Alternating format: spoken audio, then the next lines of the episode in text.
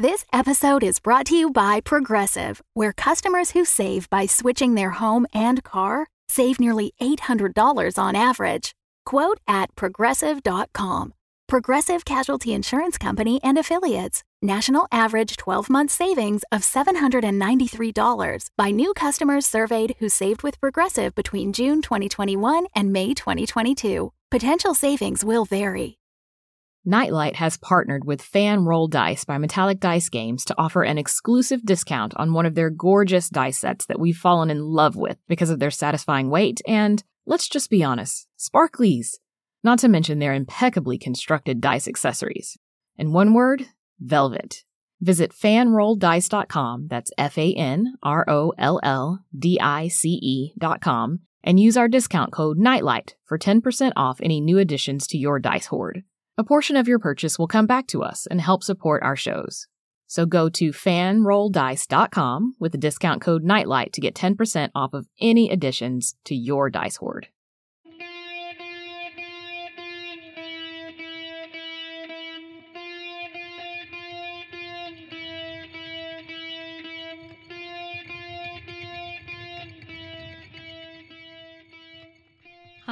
I'm Tanya Ransom, creator and executive producer of Nightlight, a horror podcast featuring creepy tales written and performed by black creatives from all over the world.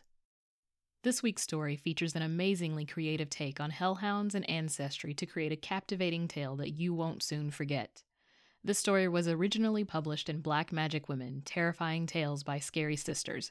Our last episode featured a tale from the same anthology, so you should definitely check it out.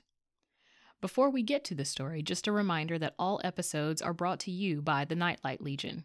We have a ton of new supporters to thank this week. Deanna, Gage, Elle, Anna, Scare You to Sleep, Eliza, Kate, Essie, Megan, Ania, Caitlin, Brandy, Shannon, Michael, the Ghost Story Guys, Mike, Dante H, Erica, Jay, Brosephanie, which is a great name by the way, Keith, Diamond, Janik, Risa, Meg, Tafira, escape artists Annie, GP, Samson, Melissa, Dante S, Shauna, Camille, Prince, Roz, Audra, Natalie, and Walt. And a very special thank you to Leah, who pledged support at Demon status for $50 a month. I am blown away by all the support that we've received in the last couple of weeks. You all have my eternal gratitude. Again, Nightlight is 100% listener supported, so we need your help to keep bringing you new episodes. Just go to patreon.com slash nightlightpod to join the Nightlight Legion and get a shout out on the podcast. Now sit back, turn out the lights, and enjoy Tango of a Telltale Heart by Sumiko Saulson, narrated by Sheree Stewart. The sun, dipping down below the horizon, sent shocks of scarlet, tangerine, and crimson over the surface of Stow Lake. One leg of my woolen tights had been shredded. Blood oozed out of the gash in my calf and spread over the hem of my cotton Arawak African print dress. A florid of blood spread over my knee. I winced as I dragged my injured leg behind me. Blood. It runs through our veins, telling a story more nuanced than any report or record Ancestry.com can provide. Inheritance. What we relay in our oral histories doesn't include all of those skeletons hiding in dank corners of the musty closet we call our family tree. Mine?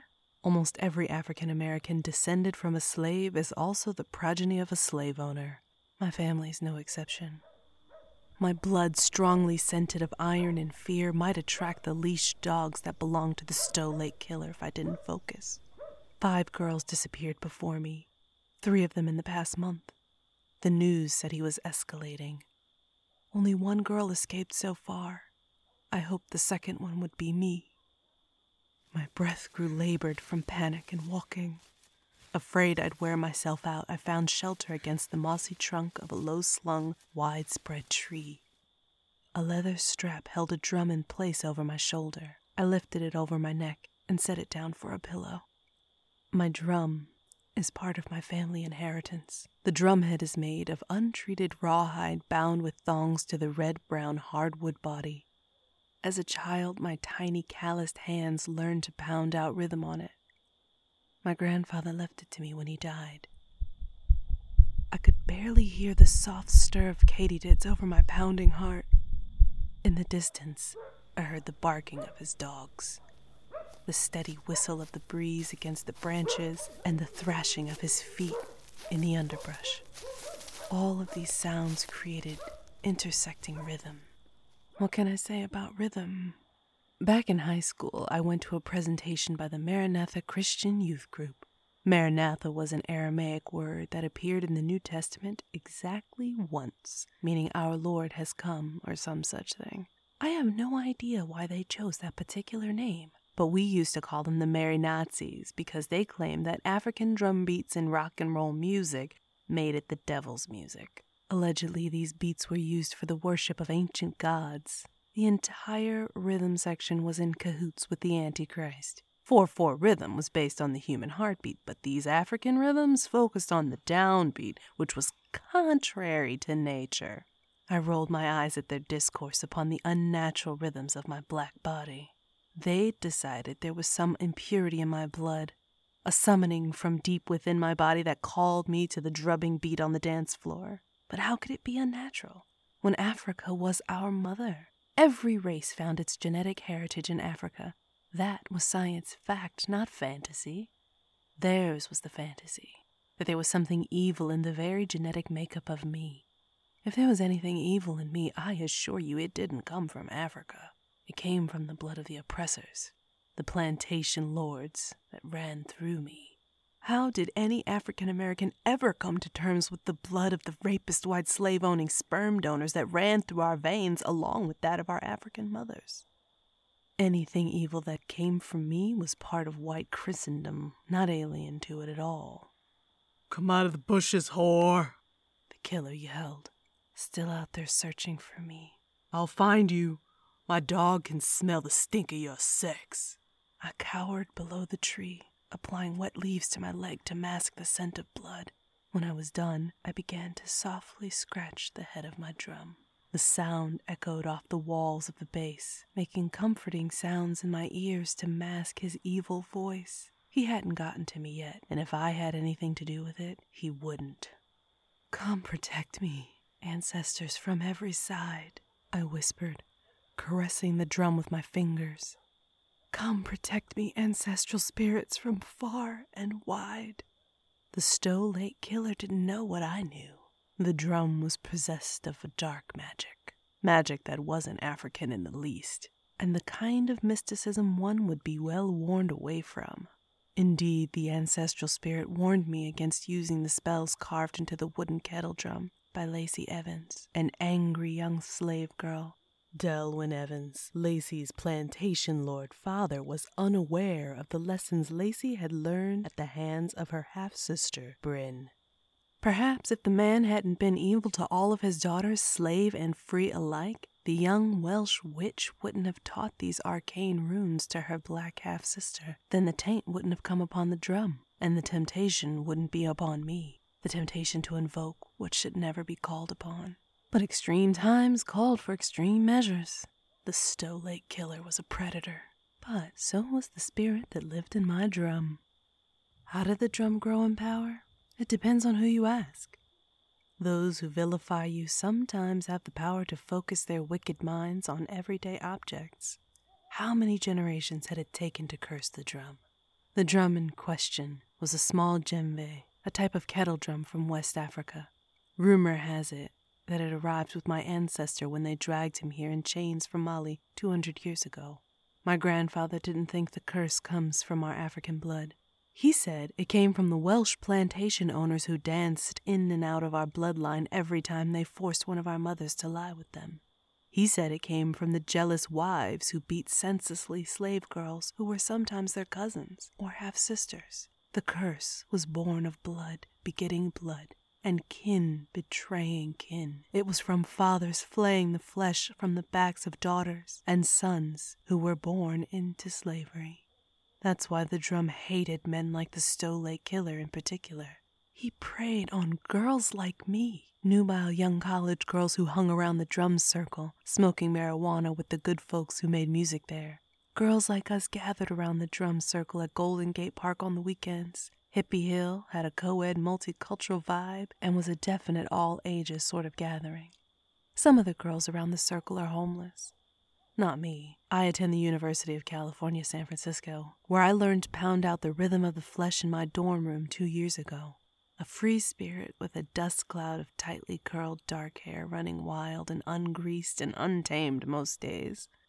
Today, I wore afro puffs with a jewel encrusted turquoise butterfly hair clip off to one side. I wore flowing gowns of African kente cloth or Jamaican colors, proudly attesting to my heritage. But my loose fitting dresses were knee length, and I wore them over tights and knit stockings with oxblood Doc Martens. I lifted the drum and carefully placed it between my shoes, one leather clad foot cradled either side of it. There was always a price for invoking the spirit that lived within, but I felt I had no choice. My desperate situation fortified my resolve. Without hesitation, I pounded on the rough skin of the djembe. My voice rose over the beat, a soft moan crying out to my ancestors. I heard a baying in the distance. The man's dog cried out in kind. Slowly, my head began to turn, neck ringing of its own accord. He sat beside me, dark as pitch, not enclosed in, but composed of shadow. My hands moved in time with an earthly beat, counter to the rhythm of my heart. Sound rose in pulsing intensity as the shadow beast solidified. The drumbeat rose to a crescendo beneath my furious hands. The dark hound began to howl. Red eyes pierced the gray mist of the dusk. He was Cŵn Annwn, Welsh hound of the hunt. Christians called them hellhounds. I believe that their superstitions were what cast the hounds of the hunt as villainous. What did they know? It seemed the Maranatha and their ilk feel as certain of my Welsh blood's demonic taint as they were of the African. Perhaps this is why I am no Christian. The palms of my hands began to ache, but I continued, pressing forward with the kinetic sound of the dance. A gray hooded figure appeared in the mist beside the hound. She stepped forward and lowered her hood so I could see her face. It was my friend, Marigold. She'd been dead for two weeks now. She winked, closing one of her glinting ruby eyes. Then she grinned, her teeth long and sharp as the tines of an iron fork. You are the one who will be found, I bellowed at the man. Cŵn Annwn will find you. Or perhaps you will find me, but it won't help you. I pounded into the djembe until his brothers appeared, more hounds of the hunt. With each new dog appeared a woman, one of those cut short in her life by the Stow Lake killer. The dogs were escorts of the dead, but tonight they appeared as vengeful spirits. When I looked down at the drum, my hands were bleeding. I winced when I looked at it. Blood fed the instrument, my blood, and the blood of many of my ancestors soaked into the rawhide head. Once all of the women had arrived, he appeared. An Azawak, pale beige, long and thin as a greyhound or a whippet. He was an African hunting dog. The Azawak always appeared last. He sat directly across from me, fixing me with a sad stare. How can you betray your ancestors? He seemed to say. The Azawak was dismayed by my decision to use the white man's magic against him. But I was Welsh, and the dogs that ran with Herne would protect me. It was like my grandfather told me when I was a girl. Back in 1814, Delwyn Evans had no idea that the blood that ran through his illegitimate daughter's veins carried magic. When he set out to rape her, as he had raped her slave mother Sally and her sister Bryn, Lacey called upon the old spirits to protect her and avenge her mother's death at her father's abusive hands. She called them with this drum, the same drum I played on Hippie Hill. My name isn't Lacey, it's Matilda. On nights like this, it seems to matter more. You aren't scaring nobody with your drum, girl. The man yelled, running towards me. I heard him crash through the underbrush. Branches snapped under his feet, drawing closer. My eyes began to roll into the back of my head. Maltinos began to take over. They call her Matilda of the Night. She controls the beasts known as Cŵn Annwn, the hounds of hell. What is it like to be possessed, you ask? Her pale blue fingers sliding under my brown skin, keeping time with the omnipresent drumbeat. She was here to drive the dead women to Annwn, the other world. It was madness to play with fairy folk, my father would have said. He was a minister, true to the Christian world that abhors such things. There was always a price to pay. But what were a few wandering souls? Who was to say that Annwn is worse than whatever afterlife they were headed to? My father would have said I was damning them. I saw it differently. I was giving them the opportunity for vengeance. My great grandfather shook his head once more. He sat beside his familiar, the Azawak. You are deceived, child, he cautioned.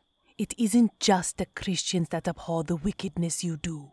Let those girls' spirits go free. Don't bow to the spirit possessing you. You are worse than the man that murdered them right now. Not now, old man, I rebuked him, relaxing my body to allow the invading spirit to take me over completely. Only Matilda of the night could help them. Matilda Sarah Evans was useless. Sacrifices had to be made. I gave myself over to the spirit. My fingers went cold as Maltinos took over completely. I felt as if I were someone else, tormenting the drum with bleeding fingers and stress fractured nails. I do not fear you, I howled with Maltinos, giving myself over fully to the possessing entity. You will fear me, I screeched and tittered, cheering the dogs on in their mission. Annihilation would come for the man first. Next, the apparitions avenged, and in the end, possibly me. But what was any of that to me at this point? I was beyond caring. My father and grandfather alike warned me that playing with the spirit put me at risk. One day she would take me over entirely, and consuming my flesh, and leave nothing but a dried husk. My spirit would be bound to her forever. You are the one who's scared, the Stow Lake killer screamed, pulling up in front of the bushes. He yanked a tree branch to one side and slapped me hard, knocking me away from my drum. My eyes were white, irises folded back under my lids first, then deeper in my head, where they go in trances. I could see him through other means. I grinned, my skull flashing pale blue through my dark skin. The edges of my lips were covered in wild, frothing foam like a rabid dog. With a hoarse whisper, I commanded, See them? See? What the hell? The killer yelped, finally able to view the hounds and the lost women. You killed me, Mary accused, pointing one finger at him. Her tongue lolled to one side of her torn mouth. Needle sharp teeth completed her sardonic smile. She stroked the drooling hellhound, who heeled at her side. Janet, another of the dead, followed suit. Murderer, she hissed, lifting an accusing digit. Each of the other women in turn accused him. Afterwards, Mary gave a swift swat to the haunches of the dog beside her. Each of the other women did the same. The hounds of hell went sailing at the rapist, ravening teeth tearing into his calves as he fled. You belong to the Fae now, Maltinos cackled, causing me to rise and lumber forth towards my friend. The drum fell down into the moist grass below. The Azawak ran over to its side and curled around the djembe, whimpering. Through the back of my head, I could see his dejected eyes observing in shame as I opened my mouth. Mary stepped back. What are you doing, Matilda? The hounds do my bidding, Maltinos screamed. Matilda has naught to do with their power, yet she struck a deal for you. Vengeance as sweet, is it not? I don't need revenge, Mary whispered, slipping backward with her ghostly feet until the tree behind her interceded. She turned to one side, ready to sprint, but it was too late. My dislocated jaw stretched out like a snake's, sharp, thorny teeth erupted from my aching gums. My strained mouth distended further until it covered the face of my deceased friend Mary. I swallowed her head whole. The other women, frozen, trembled in fear as they waited to be devoured. Behind me, the Azawak began his transformation.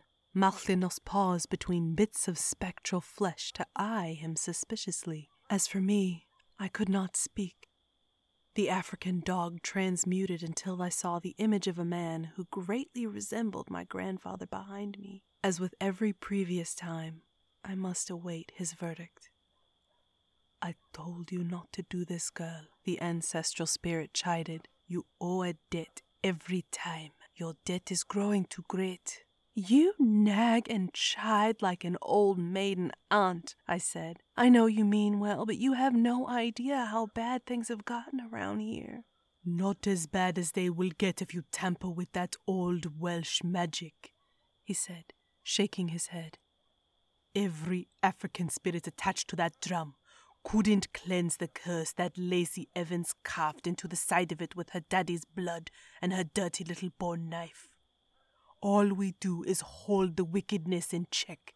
But how can your ancestral spirit protect you, Wilful One, when all you do is fight us? In the distance, I heard the Stow Lake killer scream as a hellhound snapped into his thigh. I could see everything now at once what Malchinos saw, what the Azawak saw, and what the Cŵn Annwn saw. I grinned in spite of myself as the hounds tore into the buttocks of the fallen rapist. I could taste his blood on my tongue, warm, his flesh in the mouths of the hungry dogs. Teeth tore into muscle, shredding tendons with ease. The lead dog dug into the meat of his eye with hungry jaws. The maw of Janet's dog was covered in gore. The piteous cries of the dying man brought no sympathy or thought of remorse in the dogs, or myself. I did what was right, I told the Ancient One. I sought justice for these women. You condemn their souls, he rebutted. I have rescued you from your fate every time thus far, but this is growing too easy for you, Matilda. You don't know where their souls go, I argued. They may be safer with the fairy folk than to wherever you might relegate them. You see it for yourself, then, he spoke with grave finality. You are not the only one who can use the drum, child. His hands began to pound at the drum. Sound rose in rolling waves of thunder passing under my skin, mingling with my blood sound, altering the pace of my beating heart. Over his shoulder, a shadowy cloaked figure appeared. This was a man I'd never seen before, but I knew him instantly. He was Arawn, king of Annwn. It's time to go, Matilda, he said calmly. Your ancestors can't save you now. It was inevitable, I fear, the Azawak told the wizened African elder at his side. Her grandfather shouldn't have let her touch that drum. I was about to refute him when a ghost appeared at my side, tattered and bloody by his recent encounter with the hellhounds. It was the Stow Lake killer. A chill came over me. Could what I have done possibly have been so bad that I must accompany this man to the afterlife? Arawn waved his hands, and the sky before him began to crumble. Cool sweat dried against my naked arms. A frozen grin stuck on my shock worn face. Dimensions collapsed upon each other, and in a moment, Malchinos separated from me. Her mouth stretched over the Stow Lake killer, and she engulfed him as a snake would a feeder rat. I stood immobile, waiting to be devoured. A moment, please. A new voice spoke from behind the Azawak. She was a young black woman in a wide brimmed russet bonnet, a cream colored apron over her simple brown frock. I recognized her from an ancient sienna photograph my grandfather used to carry. Lacey, Arawn hissed, don't you think it's a bit of a late hour for your sudden arrival? Don't you mean our arrival? Lacey countered, gesturing towards the blank space beside her. I looked down suddenly. Twin footprints were visible in the damp grass. A ghostly apparition formed in the fog. As she slowly solidified, I began to notice a striking resemblance between the flaxen haired, peaches and cream complexion young woman standing beside her in a light green cotton Victorian school teacher's dress. Bryn, Arawn moaned, holding his head as though he were suddenly throbbing with a migraine headache. Haven't you caused enough trouble? Bryn looked at her sister and shook her head. Neither of them spoke a word to him. Instead, they ran behind me and grabbed me, each pinning one of my arms to her side while they walloped me across the back with incredible strength. I'm afraid you've eaten something that doesn't agree with you, Lacey snarled, hitting me over and over again between my shoulder blades until I began to cough. Bryn joined her, smashing the flat of her palm into either of my sides until I began to vomit. The sisters beat my body until I crumbled to the ground. It was difficult to breathe. The taste of cold, swampy water tore at my throat. A puddle of moist ectoplasm and fetid lake water piled on the ground in front of me. Slowly, the last of the girls, Janet, appeared in a damp pile at my feet. Her hair, dark and slimy, was clotted with bits of vomit and congealing fat. They all poured out one by one until at last my friend Mary emerged as a baby through the birth canal my distended jaw and torn throat creating a birth passage, my torn stomach a womb. My ancestors stood there, with each of the newly rebirthed women between them, raw and covered in spectral substance the way a newborn is covered in amniotic fluid. Angry, Lacey snatched the drum from my hands and tossed it to Arawn. They aren't yours. Leave, she screamed. Take your wicked spells with you, demon. Take your accursed drum and be gone. Bryn joined in, hissing at the god. How can you rebuke a god? I howled, clutching my torn fingers over my aching belly as I fell into the putrid pile of fluid at my feet. Mary and Janet stood over me, casting down accusatory glances. Silly girl, Lacey mumbled. Sending out a low whistle, she called Azawak to her side. I've sent my ancestor and my familiar to guide you, but it's been a waste of time. You never listen. I warned her, the Azawak complained as Lacey stroked him between the ears. Tell your god to take his curse off my drum, the elder ordered Bryn, his voice soft and calm. You know you put it there, not your sister. Bryn's bright blue eyes widened. I did it to help her, she protested. It is no help, the old man replied. You can't have the drum I made, Arawn. You can't have this wayward child. You can't rope her into your hunt. Take your foul curse off my beautiful drum. Arawn shook his head.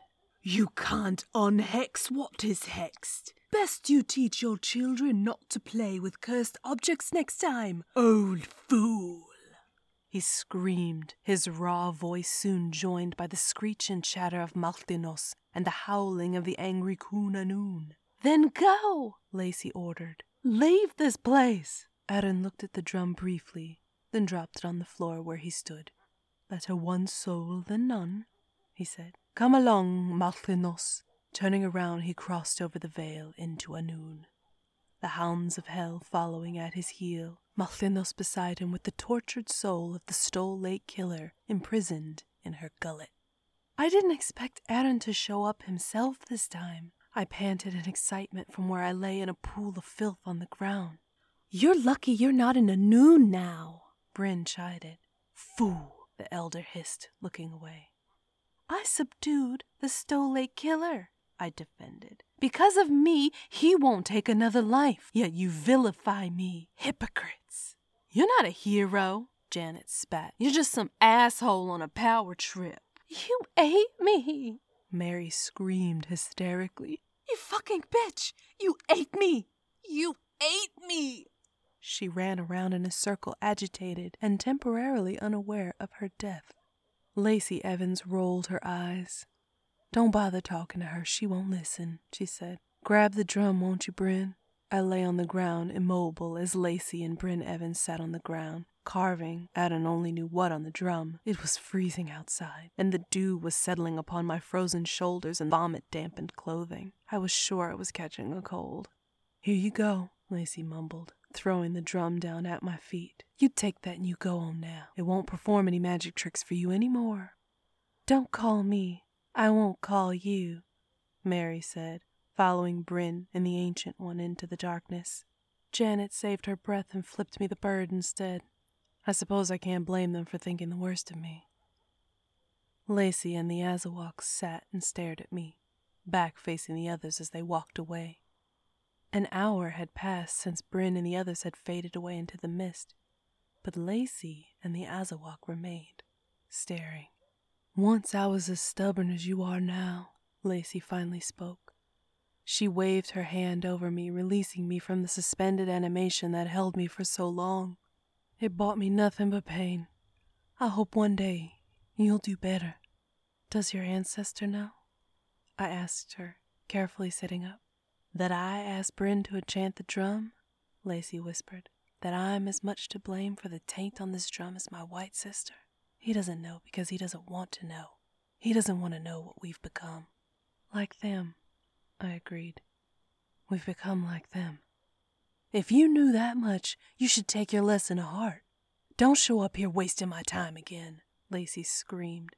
Then she stomped off into the fog and disappeared behind her sister. She seemed as much a child as I did, the ancient wise woman with her wise words repeated so many times they became empty. The Stow Lake killer's body was found the day after. Within days, the police matched his fingerprints with those found on the corpses of Mary Wharton and Janet Goldman. They found him in the database. A petty thug with a history of domestic violence and a rape accusation named Robert Jones, of all innocuous and nondescript things. The paper said he was killed by an unidentified victim. They begged her to come to the police and turn herself in. You and I both know I never did. They talked for years about how his own dogs tore apart his body. The dogs were never found, they say. They probably wandered off into the park somewhere, they might be dangerous. The girl who killed him, she might be dangerous. I might be dangerous, but I've never killed another man. It's been 20 years since that day in the park. I can't say if I've become wiser. I'm older, certainly. I spit out platitudes with the best of them. Live by the sword, die by the sword. Violence begets violence. I sit in the drum circle and pound on an instrument that has been bound specifically to prevent me from doing any magic with it. From time to time, I reflect upon the writing and think about the night my ancestors showed up to save my immortal soul. Over the past 20 years, many men like Robert Jones have emerged. Every time one of them does, I wonder, what might I do if I still have the drum? Then Janet Goldman's final words come to me once more. You're not a hero. You're just some asshole on a power trip. And I've decided by now that she was probably right. Thanks again to our patrons for supporting this podcast. Because of your support, listeners around the world get creepy stories in their ears every other week. If you want new episodes every week, the only way for that to happen is to join the Nightlight Legion by going to patreon.com slash nightlightpod and supporting this podcast. You can also make a donation via PayPal at paypal.me slash nightlightpodcast. If you're unable to support us financially, word of mouth is the next best way to help.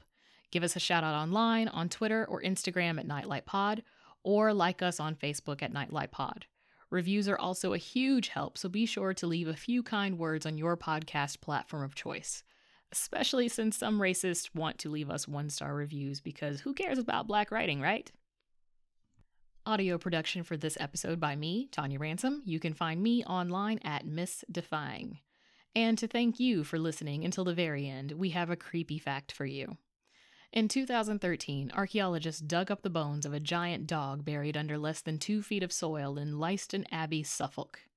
They believe the dog weighed about 200 pounds and was seven feet tall on its hind legs. England has more hellhound lore than any other country in the world, and the bones of this dog, dating back to medieval times, could very well have sparked some of those stories. I don't know about you, but if I saw a dog that big, I might be inclined to believe it was supernatural and maybe had even appeared to herald my death, as most hellhounds are believed to do. We'll be back in two weeks with another episode.